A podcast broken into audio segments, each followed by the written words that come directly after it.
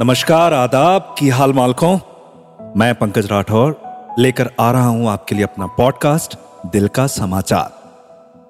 दिल का समाचार, जिसमें खबरें हैं मोहब्बत की, मोहब्बत में हुए हादसों की, हादसों से जुड़े जज्बातों की, जज्बातों में ढलते रातों की, हम दोनों के हालातों की, खुद से हुई बातों की, कुल मिला के दिल के बिसातों की। तो यार, दिल के समाचार में ऐसा लग रहा है कि आज ये हम सबकी खबर आई है।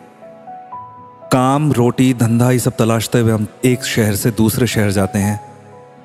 उम्र खोते हैं, जवानी खोते हैं, बचपन खोते हैं, अपनों को खोते हैं। क्या बनने आए थे और क्या बन जाते हैं, इसका कोई तार नहीं मिलता। उसी तरह, आज ये खबर छपी है।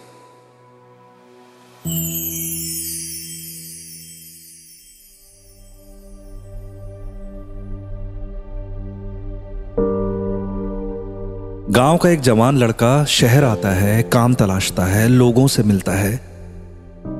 उलझनों में पड़ता है, शहर की लड़की से इश्क भी कर बैठता है। एक तरफा नकली शहरी बनता है, काम करता है, शादी करता है, बच्चे पैदा करता है और एक दिन बूढ़ा होकर मर जाता है। गाँव का एक जवान लड़का। यार, अगली बार तुम्हें गाँव का ये जवान लड़का दिखे ना? तो एक बार बस उसके कंधे पे हाथ भी रख देना। उसे इग्नोर मत करना यार। शहर है। यहाँ भीड़ बहुत है, अपने नहीं। शायद तुम्हारे हाथ रखने से उसका अकेलापन थोड़ी देर के लिए सही दूर हो जाए। ख्याल रखना है